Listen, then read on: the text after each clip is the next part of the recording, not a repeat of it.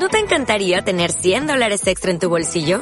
Haz que un experto bilingüe de TurboTax declare tus impuestos para el 31 de marzo y obtén 100 dólares de vuelta al instante. Porque no importa cuáles hayan sido tus logros del año pasado, TurboTax hace que cuenten. Obtén 100 dólares de vuelta y tus impuestos con 100% de precisión. Solo con Intuit TurboTax. Debes declarar para el 31 de marzo. Crédito solo aplicable al costo de la presentación federal con TurboTax Full Service. Oferta sujeta a cambios o cancelación en cualquier momento.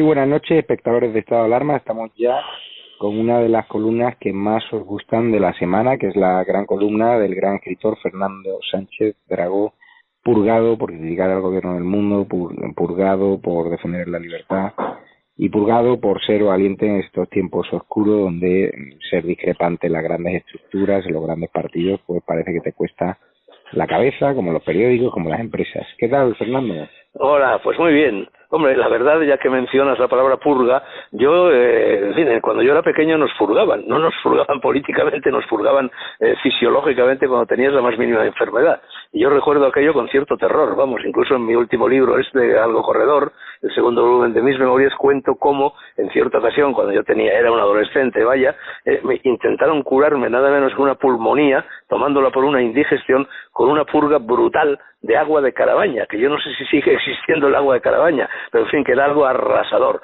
En fin, te lo echabas y en fin, todo el interior del cuerpo quedaba, se convertía en zona devastada.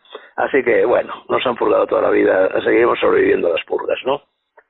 Sobre Cayetana, tema de actualidad, luego pasaremos a tu columna, tu tribuna. Eh, tú eras o eres buen amigo de Cayetana. ¿Qué te pareció la, la purga de ayer, la suya Bueno, si te parece, al término de la columna hablamos un ah, poco de eso, que es el asunto de la actualidad, ¿no? Primero leo la columna, que ya te adelanto que fiel a mi estilo no tiene absolutamente nada que ver ni con Cayetana, en fin, ni con los últimos acontecimientos de la República en España. Eh, la columna se titula Un western en el Ampurdán y dice lo que sigue. Mi columna de hoy rinde memoria a la memoria de Luis Racionero, escritor, vividor, hacedor de vínculos entre Oriente y Occidente, dandy, urbanista, periodista, filósofo, mujeriego, árbitro de la elegancia como Petronio en Roma y muchas cosas más. Fuimos muy amigos y una mala enfermedad se lo llevó hace cosa de cinco meses, cuando el estado de cautiverio impuesto por el gobierno se echaba a andar. Él, que era hombre libre, se libró, valga el retruécano, de él. Quiero evocar aquí un episodio, o más bien una ristra de episodios que lo retratan. No hablo de oídas ni de leídas. Yo andaba por San Martín de Ampurias en el verano del 81, han pasado casi 40 años. España, en plena transición, esa que tantos calumnian hoy, aún era una fiesta, como el París de Hemingway. Éramos, como el autor citado, pobres y felices. Algo había de lo primero, poco, reconozcámoslo, y mucho de lo segundo. Por el mesón del conde, que estaba en la plaza del pueblo y parecía la closerie de Lila de André Breton y los surrealistas en París, se dejaban caer gentes como Robert de Ventos, Terence Simoch, la fotógrafa Colita, Lucía Bosé, Pepe Rivas, Gil de Viedma. Eran los años de la libertad sin ira y de la amistad sin reservas ideológicas, cuando el guerra civilismo parecía enterrado para siempre. Los podemitas aún no habían llegado. Luis Racionero, que vivía allí, y yo, que había alquilado por su, por su mediación una casita deliciosa, trabajábamos por la mañana en el guion de una película que nunca llegó al celuloide. Por las tardes, a veces, visitábamos a Salvador Dalí en compañía del pintor Evariste Vallés o recogíamos a Pla en su masía de Palafrugel y nos lo llevábamos a cenar al motel de Lampurdan. Él no comía nada sólido, era un pajarito que se alimentaba de café con whisky. Y en eso llegó el poeta Juan Luis Panero, que venía de Colombia y nos mandó parar. Era un conversador prodigioso. Las palabras salían de su boca a velocidad de vértigo. Nos embaucó y embarcó en el vuelo de sus historias a todos. Luis, ajeno al peligro que se cernía sobre sus relaciones cuasi conyugales, estaba entusiasmado.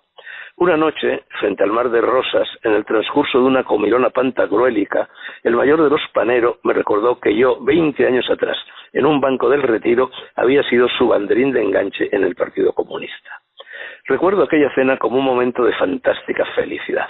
Carmen, médico rural con la que Luis compartía casa, cama, economía, amor y vida, era una de los comensales. Nada hacía suponer que el recién llegado acabaría birlándosela a su anfitrión. Fue seguramente en el curso de esa velada cuando Juan Luis y aquella chica menuda y mona empezaron a ligar entre cuchicheos, coqueteos y toqueteos, acaso, bajo la mesa. Racionero ha dado su versión de los hechos en dos obras de absorbente lectura, Sobrevivir a un gran amor y Memorias de un liberal psicodélico. Yo doy la mía, que apenas disiente de la suya, pero añade algunos pormenores graciosos que él no citó. Volvimos juntos, ya casi de madrugada, a San Martín. Me venía a las mientes una ranchera. Iban los tres en silencio, sus pensamientos rumiando, mientras el destino ciego los hilos iba tramando. Lo del silencio es un decir, porque Panero le daba sin cesar a la sin hueso. Me fui a Soria. A mediados de septiembre regresé a San Martín. Fue entonces cuando estalló el conflicto. Parece ser que Gil de Viedma avisó al cornudo en ciernes, dicho sea lo de cornudo en clave de amistad, de lo que se cocía, pero ya era demasiado tarde para impedirlo. Hubo los dimes y diretes de rigor que rara vez sirven para algo. Mejor resignarse que indignarse en tales circunstancias. Racionero, sin embargo, optó por lo segundo, aunque no lo hizo de sopetón, sino días después de haber sido expulsado del hogar. Quedaron en él sus cosas, sus libros, sus papeles, sus proyectos. El intruso se instaló en la casa. Luis era una persona tan bifronte como el dios Jano. Convivían en él, haciendo honor a su apellido y a la vez infringiéndolo, un hombre racional y razonable, el ingeniero, el becario de Berkeley, el fellowship de Oxford, y otro emocional e irracional, el que consultaba brujas, el que creía en los horóscopos, el que elevaba a evidencia la evidencia y el que era capaz de perder la cabeza por un asunto de faldas. Y de hecho, en aquella ocasión la perdió. El segundo racionero, una noche de finales de septiembre, enloqueció. Se transformó en Clint Eastwood y Gary Cooper, imitó a este en la película Solo ante el peligro y aquel en Por un puñado de dólares, convirtió San Martín de Ampurias en escenario de un western, agarró una escopeta a la que solo faltaba el cañón recortado, se plantó ante su antigua casa mientras los vecinos de la aldea cerraban los postigos de las suyas, retó a Juan Luis a que bajase si era hombre y disparó varias veces al aire. Panero no asomó la gaita, Carmen sí. Entreabrió la ventana, se asomó de perfil por si acaso y ordenó a su ex que se largara. Racionero recuperó el Oremus, obedeció a la mujer perdida y se fue no sé a dónde con el fusil entre las piernas. El burlador, visto el cariz que tomaban los acontecimientos, puso tierra por medio y regresó a Colombia, de donde no tardaría en volver para recuperar lo que ya consideraba suyo. Lo era. Hasta el final de sus días siguió viviendo con Carmen en Torroella de Montrí. Todos los protagonistas del culebrón se fueron con los estrógenos, la testosterona y las endorfinas a otra parte. San Martín se quedó tan triste y oscura como la sierra cuando se van los pastores hacia la Extremadura. Racionero aprovechó la ausencia de su adversario para reabrir las negociaciones con la adúltera. Así la consideraba. Fue a verla, pero dio en hueso de encoñe. Cuando una mujer se enamora, no la mueve ni un tiro de veinte mulas. Lo único que consiguió el requeridor fue que la requerida le estampase en el cráneo un macizo cenicero de cristal de roca. Acabó en urgencias. Allí le redujeron el chichón y le devolvieron la cordura. Pasaron unos meses. Poco antes de la Nochebuena sonó el teléfono de mi guardilla de Malasaña. Era Luis. Me dijo, todo arreglado, Fernando. Quedamos para comer y te lo cuento. Me citó en el Bocho, en Malasaña, que ahora ya ha cerrado.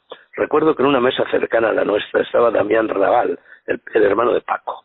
Racionero, por inverosímil que parezca, que parezca, ya dije que había en él a veces un homo del todo sapiens. Lo que le honraba me contó lo que sigue.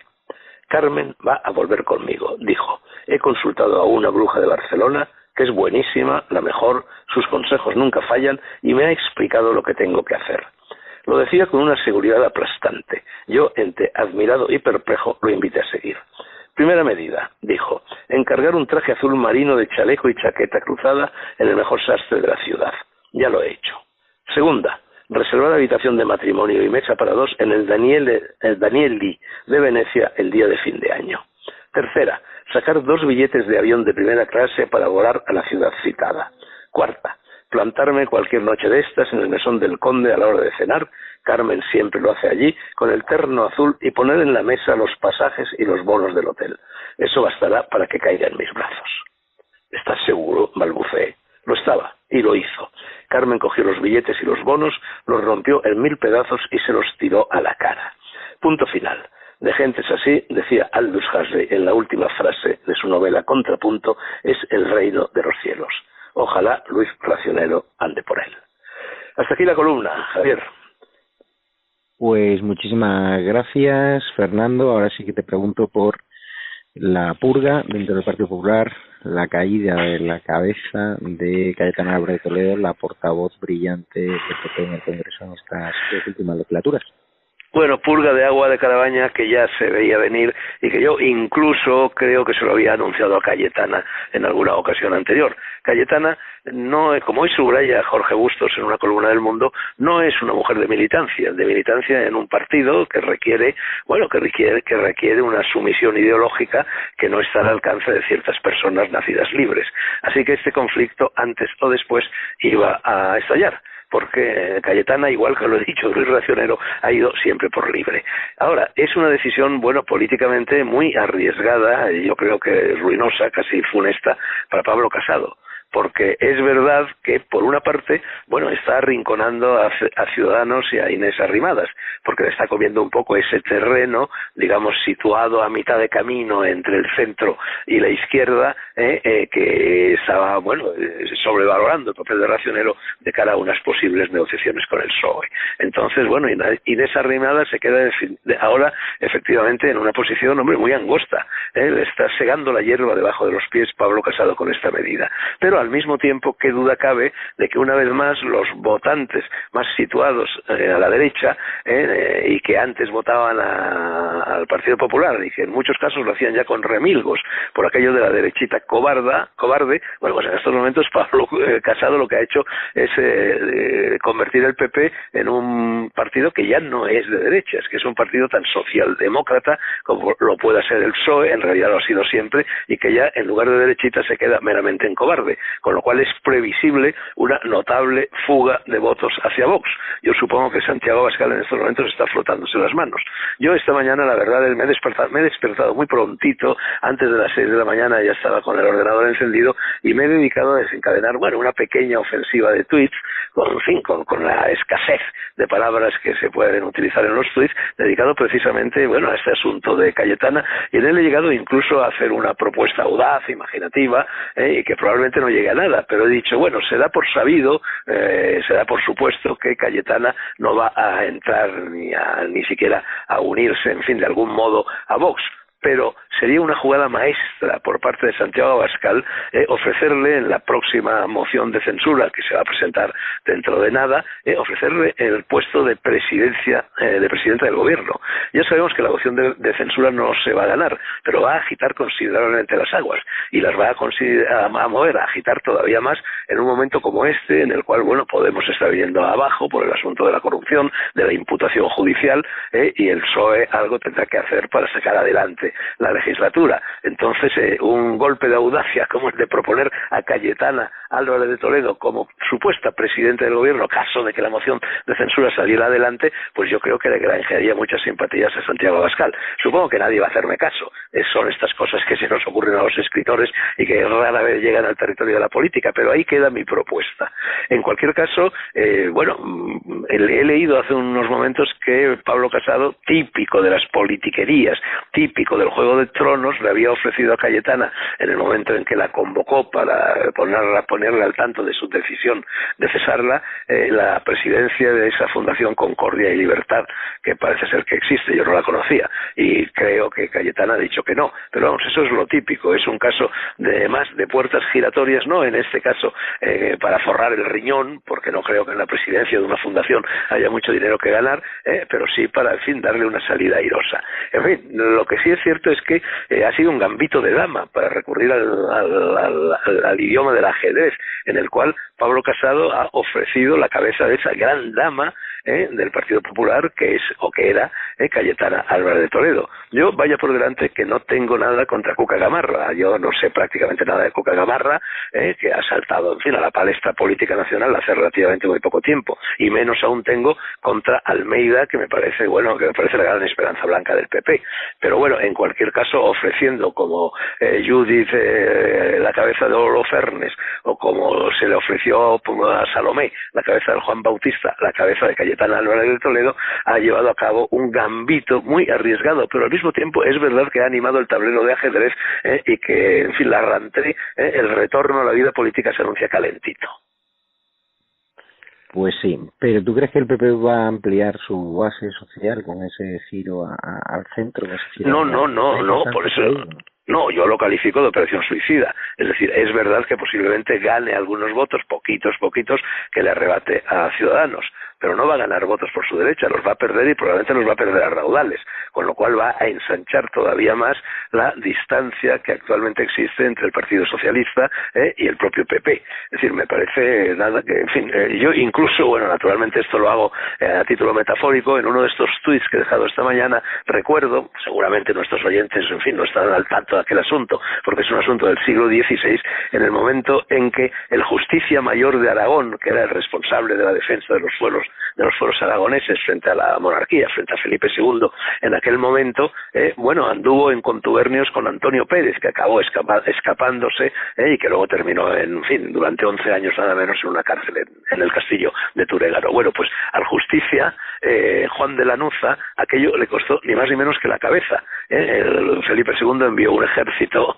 a Zaragoza, un ejército de 12.000 hombres, el justicia mayor intentó ponerse a él con 2.000 aragoneses, en fin, reclutados entre sus filas, naturalmente perdió y fue condenado a la ejecución, fue ajusticiado. Y en el momento de subir eh, al cabalso, eh, dijo, eh, traidor, no mal aconsejado sí. Bueno, yo no creo, bueno, naturalmente esto es una metáfora, nadie va a justiciar a Pablo Casado, afortunadamente, pero es posible que esto a medio plazo le cueste la cabeza en el PP eh, para que lleguen, para que lleguen las huestes, el talón de Aquiles del PP que ha sido siempre, bueno, pues en fin, ese complejo de inferioridad, lo que Federico Jiménez Los Santos calificó en su día en frase que hizo muchísima fortuna de maricomplejines. Entonces es posible que efectivamente Pablo Casado, en fin, no haya actuado por voluntad de traicionar a su electorado, pero sí haya sido mal aconsejado por personas cuyos apellidos conocemos todos. Pues muchísimas gracias, Fernando. Un abrazo fuerte y gracias a los espectadores de Alarma por estar a otro lado. Otro para ti y para todo el mundo y seguimos hablando, Javier. ¿Qué te parece, por cierto, la censura, ¿no? Por unas críticas de rechazo interno a Kamala Harris no hayan suspendido el canal una semana. pues mira, no, no me deja atónito porque ya mi capacidad de asombrarme en los tiempos que corren después de todo lo que hemos visto y lo que se está viendo no solo en España, sino también en otros países, eh, en fin, de, de regreso de la censura más despiadada hacia cualquier tipo de disidencia ideológica, política, incluso moral, bueno, pues ya, en fin, está rebasando todos los límites y esto de YouTube es un ejemplo más. En fin, esperemos que recuperen la cordura y que vuelvan sobre su decisión. Pues esperemos, porque ya nos han censurado un vídeo sobre inmigración irregular de Rubén Pulido. Bueno, y si no, ya sabes, eh, ventana que se cierra, puertas que se abren. Está claro, ya buscaremos otra plataforma, iremos bar por bar, restaurante por restaurante, como ayer hicimos en Asador Guadalmina. Ya te invitaremos a algún directo en algún restaurante. Un abrazo bueno, fuerte. Pero que sea de vino bueno, ¿eh? Venga, solo el Cuídate. Venga, un abrazo, Javier.